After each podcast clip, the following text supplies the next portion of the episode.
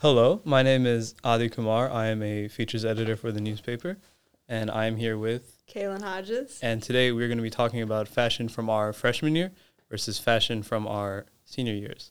So go ahead and introduce yourself. Uh, what do you do related to fashion? Um, I mostly just have like buy a bunch of outfits from different kinds of stores. Okay. Uh,